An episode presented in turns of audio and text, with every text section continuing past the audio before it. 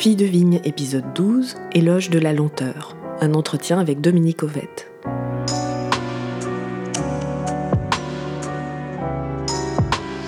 Je prends mon temps et j'essaye de faire que les levures soient à l'aise, que les bactéries soient à l'aise. Et je leur parle. Et voilà.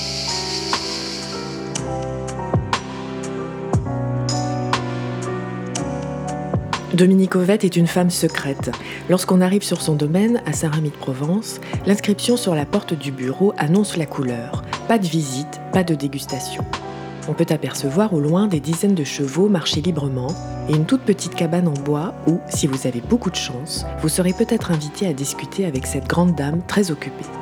Entre ses 47 chevaux et ses 15 hectares de vignes, Dominique Ovette vous fera tout de même l'éloge de la lenteur.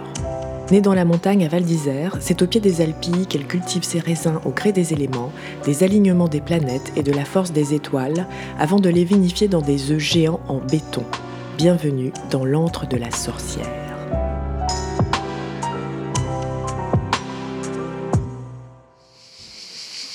La montagne a nourri toute mon enfance, mais j'en ai pas eu conscience, à vrai dire. Mais le décor de Val d'Isère est particulièrement minéral. C'est de la haute montagne. C'est pas du tout comme vers Mégève où c'est vallonné, c'est vert, il y a beaucoup de verdure. Euh, Val d'Isère, c'est très schisteux et l'énergie apportée par la montagne sont des vibrations en fait et elle est très forte.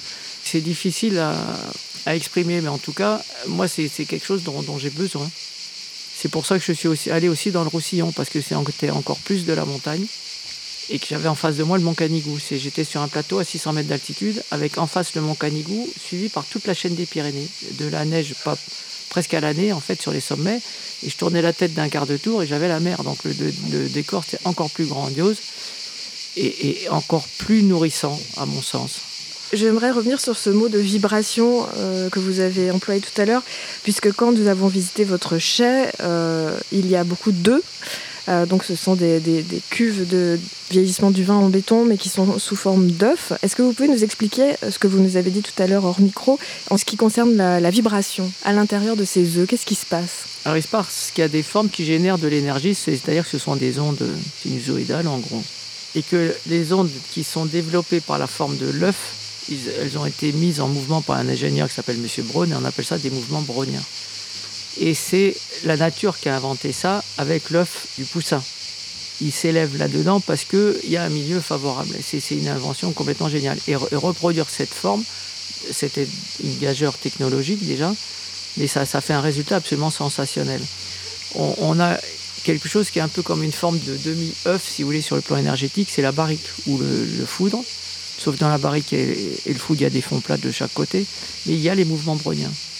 Et ça réussit particulièrement bien au vin parce que ça homogénise le produit et puis parce que aussi le vin est nourri par la lie, c'est les dépôts qui, se forment, et la surface de contact avec la lie sur une forme arrondie, la surface de contact est beaucoup plus importante que par rapport à l'emprise au sol. Si vous avez une cuve qui est debout, une cuve cylindrique, la surface de contact avec la lie, c'est le fond de la cuve, et c'est exactement l'emprise au sol.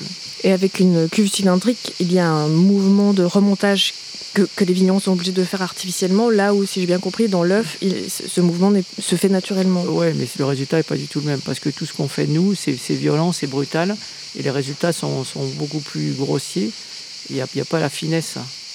Et, et, moi, mon obsession dans le travail, c'est justement la finesse et la délicatesse, parce que plus on a des mouvements brutaux, et plus le vin est dur. Et plus on travaille avec le vin en douceur, et plus il est gourmand. Ça, c'est moi, c'est mon obsession. Justement, sur cette idée de gourmandise, vous disiez que votre caractéristique, c'était de produire des vins qui étaient euh, pas des vins de garde, puisque finalement la garde était terminée, c'est ça?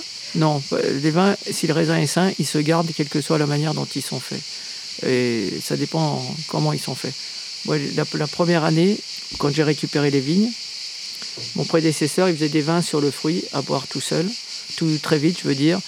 Et puis, euh, voilà, c'était des espèces de semi-macération carbonique, c'était pas fait pour vieillir. Ces 20-30 ans après, ils sont encore bons. Pourquoi? Simplement parce que la vendange était parfaitement saine et qu'elle avait la concentration et la qualité qu'il fallait pour que ce soit bon. Donc, euh, vieillir, c'est encore des idées d'intellectuels, je veux dire.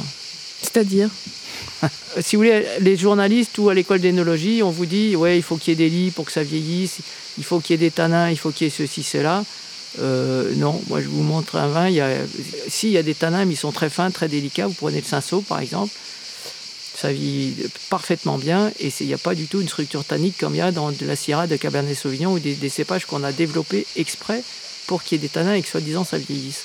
Et pendant très longtemps, c'était la mode Parker, justement, c'était les vins pleins de tanins sous prétexte pour que ça vieillisse. Après, ça, on vous dit, ouais, il faut attendre 10 ans pour les boire. Et puis, c'est pas vrai, c'est jamais bon. Enfin bon, j'exagère un peu. Mais euh, on n'est pas loin de ça quand même. Mais vous, quand vous mettez des vins sur le marché, vous savez qu'ils sont déjà prêts à boire. Vous vendez jamais le vin de, la vendange précédente. Là, par exemple, j'ai vu que les, les, bouteilles que vous mettiez sur le marché, c'était plutôt 2015 et on est en 2021. Oui, c'est sûr. Sur les cépages, avec des tanins euh, serrés, oui. L'avantage du cinceau, par exemple, c'est qu'il y a un grain de tanin qui est très fin, très délicat. On a l'impression qu'il n'y a pas de tanin, et en fait, il y en a beaucoup, et ça vieillit très très bien quand même.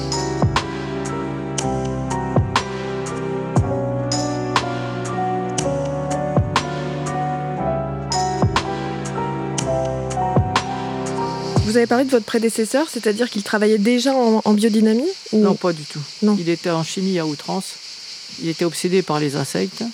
Et j'ai fait deux voyages de camions de produits phytosanitaires anti-insectes, des insecticides sous toutes les formes, parce que plus on en met et plus il en faut. Parce qu'en fait, dans la nature, on a des, parasites qui nous emmerdent, mais chaque parasite a son prédateur. Et si on met un insecticide, on tue tout le monde. Et en général, le prédateur réagit moins bien que le parasite. Le parasite se remet très vite, alors que le prédateur, lui, il ne se remet pas. Et résultat, il faut un nouvel insecticide plus fort. Et c'est l'escalade aux produits chimiques de plus en plus violents et de plus en plus mauvais, et, on s'en sort plus. Alors moi, je suis pour essayer de garder les éléments le plus près de ce pourquoi la nature les a conçus, et, dans l'ordre de la nature. C'est-à-dire que je suis un peu rétrograde, mais ça me réussit assez bien. Et comment vous avez fait pour décontaminer petit à petit cette terre?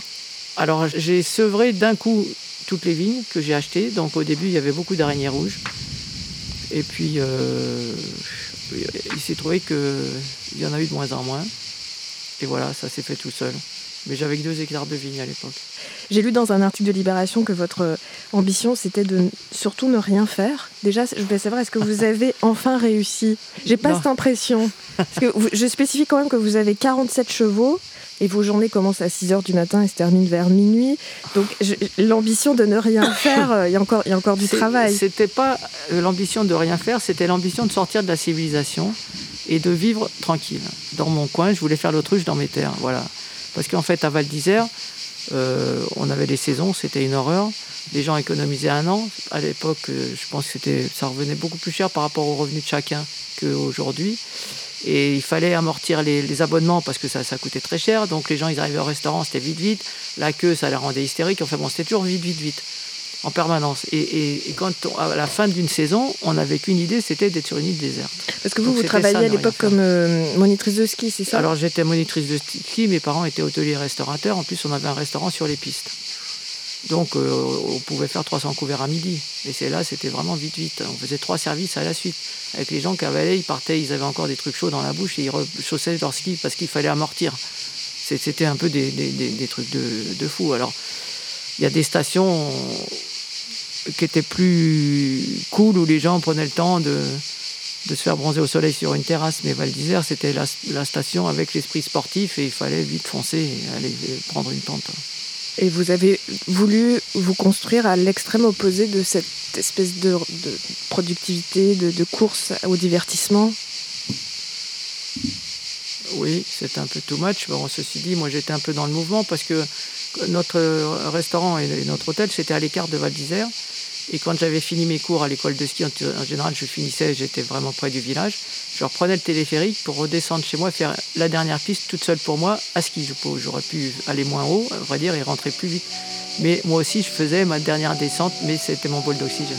Hmm. Mais je la faisais à fond quand même.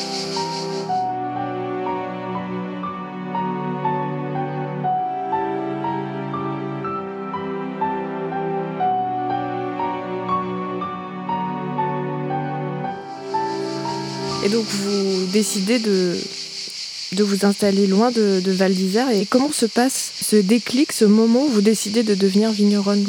Qu'est-ce qui se passe? Rien, c'est le hasard qui fait les choses. Parce que moi je rêvais de vivre de la terre. Mais euh, j'ai cherché, en, en fait, je suis arrivé en Provence euh, pour un mois, je suis jamais reparti. Et là, j'ai visité des exploitations agricoles. Ils faisaient des pommes, euh, du maraîchage, des trucs. Bon, et puis, il n'y a rien qui, qui m'a plu, mais je ne savais pas trop pourquoi. C'était plutôt au niveau de l'habitation, où c'était plat, parce que j'aimais bien la montagne quand même. Et puis là, il s'est trouvé que j'étais gardienne dans un mas et que le voisin avait deux hectares de vignes au, pied des Alpilles et qu'il arrêtait. Et, en fait, le prix de l'immobilier était déjà très cher. Donc pour un paysan, euh, deux hectares de vignes avec un mas qui valait horriblement cher, c'était pas jouable.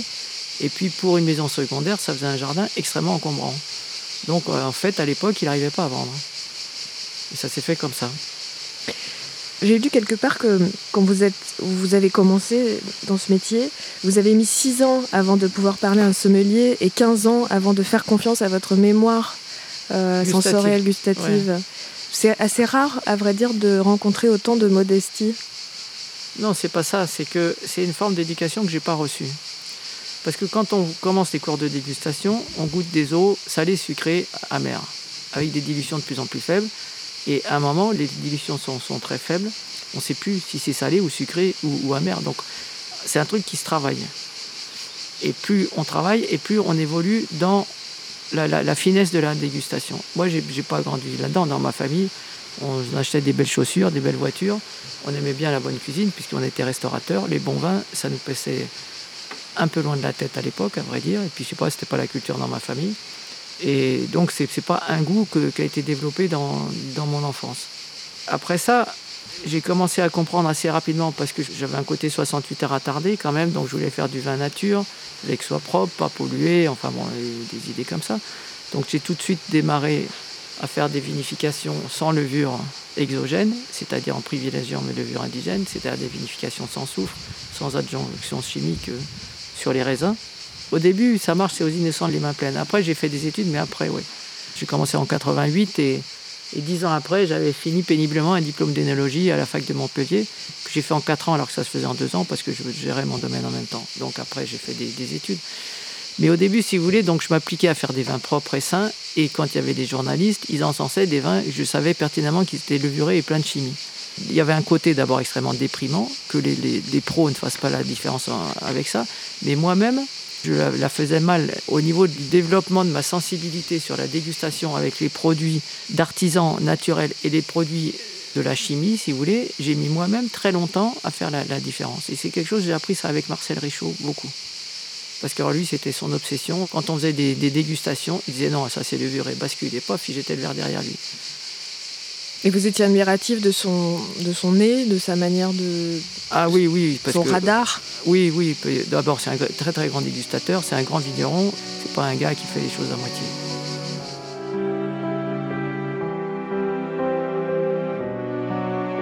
Le farniente intra-utérin, le nid, l'œuf, le ventre, la caverne, un monde fermé où travaille la matière même des crépuscules, la maison, lorsqu'elle est notre coin dans le monde, la barque, le tombeau qui est aussi bien la chambre nuptiale et qui nous assure la tranquillité de la mort, le placard, l'odeur unique des raisins qui sèchent sur une clé, le grenier et la cave, deux espaces privilégiés dans une demeure, les coffrets, tous ces lieux, ces objets, Bachelard ne les aime-t-il pas parce qu'ils échappent pour une part à l'espace et au temps et parfois même parce qu'ils nous conduisent à un certain enfermement?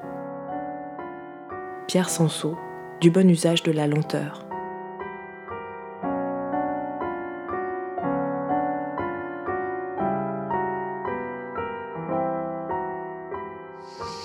En 2020, vous avez été élu vigneronne de l'année par la Revue des vins de France, qui n'a pas toujours été un magazine réputé pour son ouverture d'esprit pour les vins nature. Donc il y a vraiment quelque chose qui change à ce moment-là. Ça change beaucoup. Alors ils font chaque année, sauf euh, maintenant avec tous ces problèmes qu'on n'a plus le droit de se, réunir. Mais ils font une remise de prix dans lesquelles ils récompensent tout le monde. Ils récompensent euh, les cavistes, ils récompensent les, négociants, ils récompensent les vignerons justement. Et, donc, il y a un prix pour, pour chaque créneau de marché. Et, c'est pour ça que leur, prix de l'année, c'est très très bien fait, parce que chacun a le sien. Et on ne met pas tout le monde dans, dans, le même panier. Oui, mais c'est pas, comment dire, ils mélangent conventionnel et nature. C'est pas une revue particulièrement militante ou avant-gardiste. Non, mais la, manière de, vouloir reconnaître des, les, vins nature, c'est déjà une forme de, une façon de prendre parti. Est-ce que vous avez été euh, peiné de ne pas avoir reçu cette récompense avant? Ça a mis du temps quand même. Oui, oui, ça a mis très longtemps. Bon, c'est un peu moi qui l'ai initié, à vrai dire. Comment ça eh ben, J'ai fait un courrier à l'RVF en disant que je, méritais un meilleur classement que celui que j'avais. J'avais deux étoiles à l'époque dans le guide, et puis bon, les journalistes viennent tous les ans, et j'avais fait un courrier en disant voilà, vu la, la, réputation, la qualité de mon terroir, etc., je, pensais que ça, ça, valait un regard plus attentif, et j'ai envoyé une caisse de vin, et, voilà comment j'ai eu la troisième étoile. Pour arriver euh, au, soyeux que j'ai aujourd'hui dans mes vins, enfin, à vrai dire, je prends des, des 22 000, ils étaient déjà soyeux, mais ils sont 20 ans derrière eux. il m'a fallu les, 30 ans que, j'ai derrière moi. Donc, euh, Pourquoi? Parce que c'est un travail d'artiste Oui, parce qu'il faut, faut, affiner, mais c'est comme le chef à la cuisine. Il, est tout le temps en train de s'améliorer, de chercher des nouveaux trucs et, d'essayer de faire meilleur. Hmm. C'est un peu pareil. La seule chose, c'est que nous, on n'en fait qu'une par an, on apprend très lentement, c'est pour ça qu'il faut 30 ans.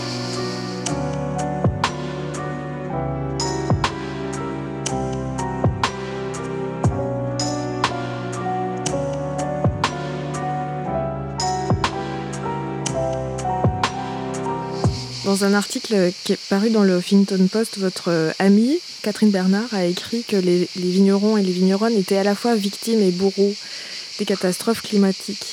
C'est sûr et certain qu'on est suspendu à la météo. Il y a le gel, il y a les orages avant la récolte, il y a beaucoup de choses, oui. Il y a des endroits qui sont plus ou moins de risques. Il y a des, régions euh, où les paysans avaient euh, des parcelles éparpillé avec justement toutes les, organisations, toutes les, orientations euh, par rapport aux, points cardinaux, justement pour que ça, avoir, qu'il reste du raisin, que tout, ça ne gèle pas de tous les côtés. C'est, le principe de la Bourgogne. Ils ont des parcelles dans tous les coins, c'est, pour pas mettre tous les œufs dans le même panier. La viticulture, ça reste une monoculture aujourd'hui, majoritairement. Et d'ailleurs, vous, vous avez choisi ce mode d'agriculture. Est-ce que, en ce sens-là, euh, il n'y a pas aussi une responsabilité du vigneron? Si, si, si, mais chez moi c'est une monoculture, mais je suis dans un environnement qui n'est pas monoculture, parce qu'il y a des arbres, il y a, de la vie, les domaines ils ne se touchent pas ici, ou, quasiment pas. Et puis, euh, ce n'est pas le, Languedoc où vous traversez l'autoroute de, Montpellier à Perpignan, et il n'y a que de la vigne de chaque côté, et puis il n'y a plus un arbre. Ici, on a, beaucoup de refuges pour, toutes les autres petites euh, bêtes ou petits champignons ou pour tout ce qu'on veut. Certes, c'est une monoculture, mais c'est pas. Comment le dire Il y, a, de tout autour. Mm. Il y a de la garrigue. Vous, vous travaillez, euh, vous avez quelques employés, et en même temps, il y a quelque chose qui se dégage dans, dans, votre personnalité ou même dans votre travail. J'ai l'impression que vous êtes assez solitaire. Est-ce que je me, je me trompe? Non. Est-ce que le, le, vin est un travail solitaire? Solitaire, euh, c'est la vie aussi qui organise les, choses, qui vous envoie un peu d'un côté ou d'un autre. Mais c'est quand même, à partir du moment où c'est grand, c'est quand même un travail d'équipe. En fait, moi, je suis resté seul pendant 8 ans parce que j'ai commencé avec 2 hectares et jusqu'à 7 hectares, j'étais entièrement seul. Alors, je prenais des intérimaires de temps en temps, mais j'étais entièrement seul. Après ça, j'étais obligé, j'ai voulu grandir, que j'ai eu un moment beaucoup de vignes et puis j'ai réduit. Mais parce que le plus compliqué, c'est de gérer les équipes. C'est pas l'apanage des femmes d'être plus sensibles que les hommes, pas du tout. Euh, c'est plutôt un problème de, humain. Il y a des gens qui font plus confiance à leurs intuitions que d'autres. Alors culturellement, ça a beaucoup changé depuis 30 ans ou 40 ans. C'est notre société qui est devenue une société de production, mais euh, dans un sens très très fort. Et on a transformé les, femmes en, productrices pour en faire surtout des, les personnes qui achètent et qui consomment. À mon avis, c'est ça l'histoire. C'est qu'autrefois, les femmes étaient à la maison, elles faisaient tourner la, boutique, et puis euh, c'était le mari qui, venait, faisait les courses et rapportait les sous. Maintenant qu'on a transformé les, femmes en, consommatrices, les choses ont beaucoup, beaucoup changé. Oui, et là, c'est vrai que le capitalisme adore le féminisme, ben, puisque ça, fait, ça agrandit le marché. Eh ben, exactement. Ça, ça, ça c'est sûr. Maintenant, pour répondre à votre question, euh, moi, quand j'ai commencé à faire du vin, il y avait une question qui tombait souvent est-ce que vous faites un vin de femme? Et à chaque fois, ça m'énervait. Je me disais mais qu'est-ce que c'est que cette espèce de phallocrate là avec ces questions à la con? Et le, fait de, faire du vin dans l'œuf, moi je ne peux pas m'empêcher de, ne pas y voir une forme d'utérus. Alors moi, je vois pas un utérus, mais un enfantement, oui, c'est sûr. Sûr et certain. Chaque euh, vendange, c'est un accouchement. Et c'est une mise en... C'est la vendange qui est pour vous l'accouchement? C'est pas la, mise en bouteille ou quand les, ah vins vous, vous non, quittent? Non, non, non, non, non, non, c'est la transformation du raisin. Parce que la transformation, elle se fait à ce moment-là. C'est la, la il y a une transformation chimique, biologique, elle se fait à ce moment-là. Et c'est à ce moment-là que, tout se fait. Après ça, on peaufine un peu, mais en fait, la vendange, c'est le moment crucial où, à mon sens, tout se joue à 90%. Il y a la transformation justement des, raisins, où il n'y a pas un, un, sou d'alcool, en, jus alcoolisé, c'est toute la vinification. Là, il y a une vraie naissance une vraie création. J'essaye d'être dans le respect du, vivant. Quand euh, on taille la vigne, par exemple, je l'explique aux jeunes, il me dit, voilà, je coupe ça ou ça. Je lui dis, toi, si tu étais la vigne, là, tu irais pousser par là ou par là? Mets-toi à la place. Et donc j'essaie de, les faire qu'ils intègrent les, paramètres du, vivant. Par exemple, il y a un gars, il, me taille un gros truc, et puis il garde un petit choupiron qui, sort en dessous. Il me dit, ah ben non, mais l'autre, il était de travers, alors je vais couper. Je lui dis, quoi? La vigne, elle a mis 20 ans pour faire ce truc-là. Toi, tout d'un coup, tu dis, non, non, tu travailles plus par là, tu sors par là. Je lui prends sa ceinture, je lui serre fort. Je lui dis, maintenant, va te remplir l'estomac avec euh, comment je t'ai serré là. Tu vas pas pouvoir, c'est pareil. C'est pas dans l'ordre de, la biologie. La vigne, elle a mis 20 ans pour faire ce truc-là, tu peux pas le couper comme ça, c'est pas possible. Je prends mon temps et je laisse, j'essaye de, faire que les, levures soient à l'aise, que les bactéries soient à l'aise, et je leur parle, et voilà. Vous leur parlez? Oui. Vous leur dites quoi? Je leur dis que je veux qu'elles soient à l'aise. Aujourd'hui, on ne s'occupe plus de la vie, tout est transformé en mécanique, on vous dit 2 plus 2 c'est égal à 3 plus 1, c'est vrai sur un papier, mais dans la vie, ça ne se passe pas comme ça. Et il faut respecter les énergies. Il faut rester, à mon sens, près de ce qui a préparé la nature. Et faire des clones, c'est des aberrations. De toute façon, on, va en mourir de toutes nos conneries, là, parce qu'on est en train de détraquer la Terre.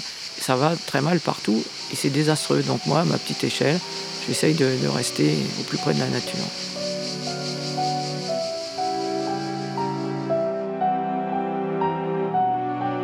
Éloge de la lenteur était le douzième et dernier épisode de la première saison de Filles de Vigne.